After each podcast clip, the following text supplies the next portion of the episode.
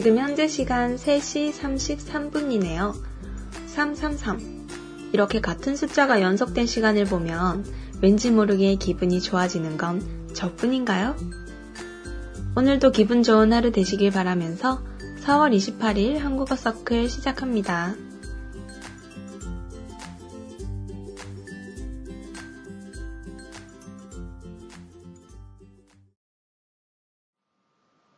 大先生、お誕生日おめでとうございます。4月19日は先生の誕生日ですよね。先生は思い出に残ってる誕生日プレゼントはありますか？と、部員ネームみんきさんからいただきました。ありがとうございます。はい、4月19日、誕生日です。今年は珍しく日曜日だったので、家族とみんなで楽しい時間を過ごせてよかったです。えー、思い出に残っているプレゼントは、昔弟からもらったペンケースが忘れられないです。5個下の弟がいまして、弟が小学生の時初めて私にプレゼントをくれて、それがペンケースだったんですよ。すごい小学生っぽいデザインだったんですけど、いつもなんか言うこと聞かない弟が自分のお金を使って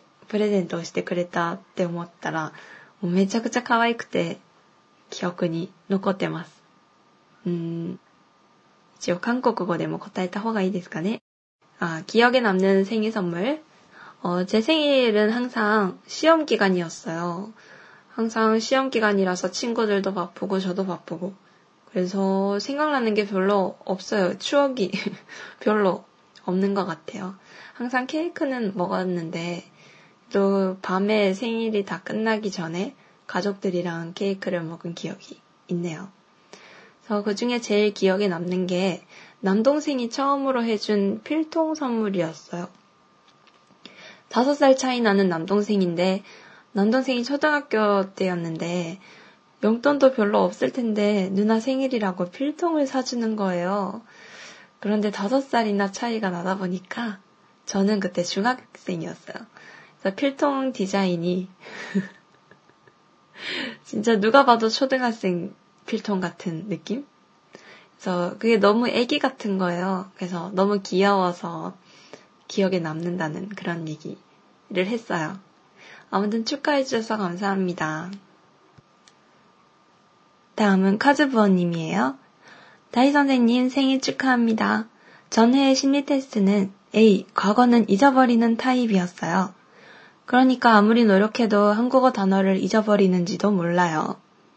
노래방 이야기인데 저는 이전에는 소녀시대밖에 노래하지 않았지만 최근에는 여러 가지 도전하고 있어요.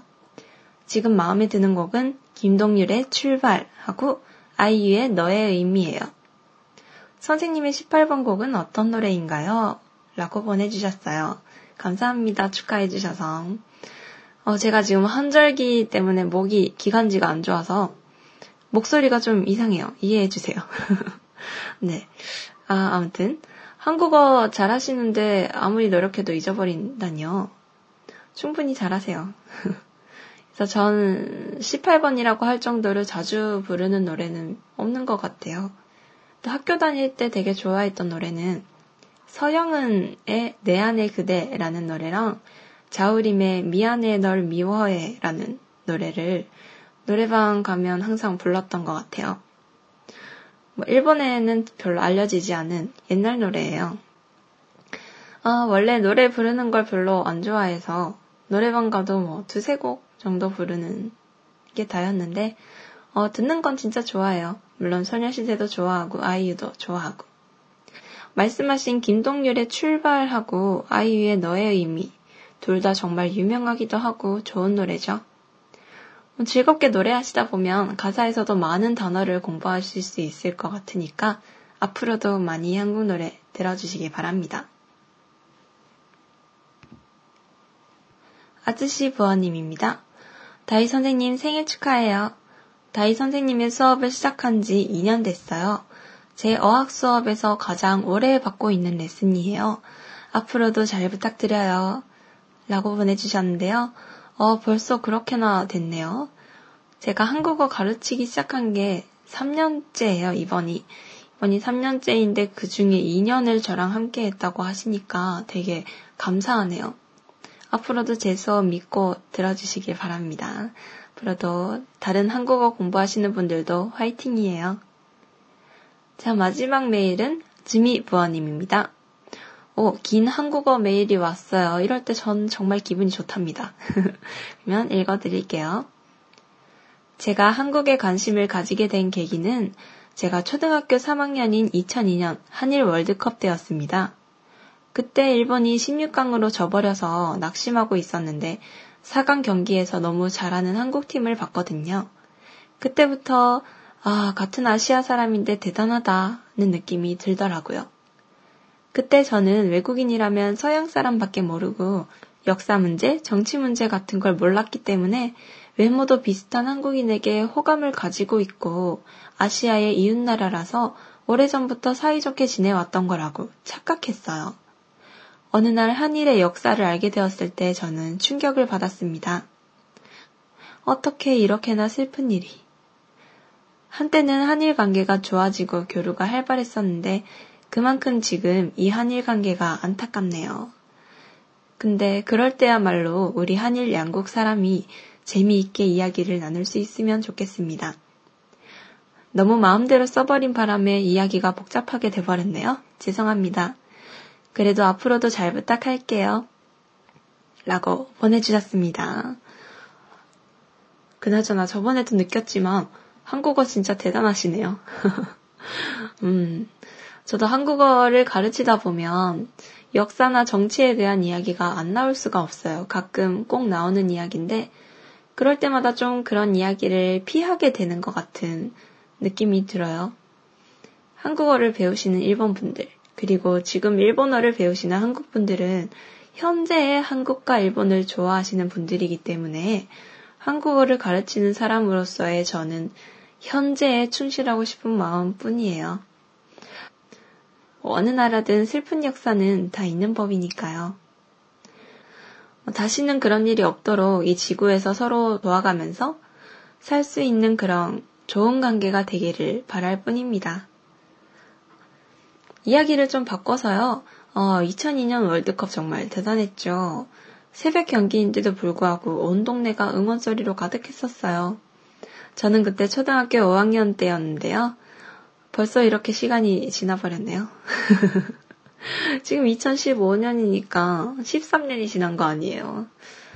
아, 제가 그때 나이만큼 시간이 지났네요. 슬퍼요. 이런 말 하면 저보다 더 나이 많으신 분들이 화내시겠죠? 네.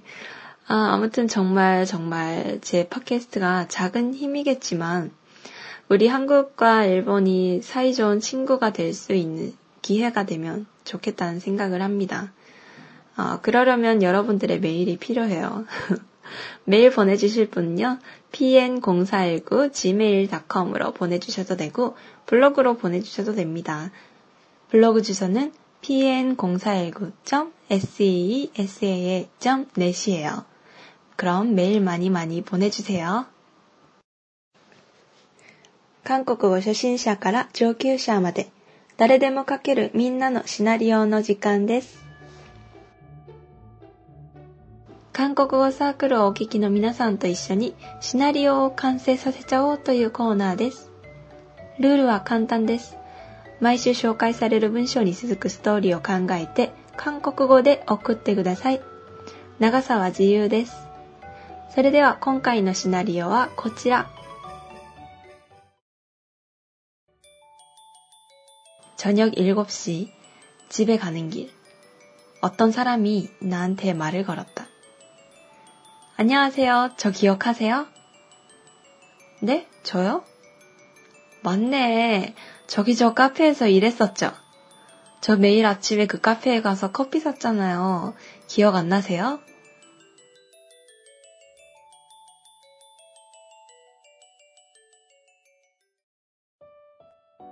文章の意味はブログに載せますので、書く前にぜひチェックしてください。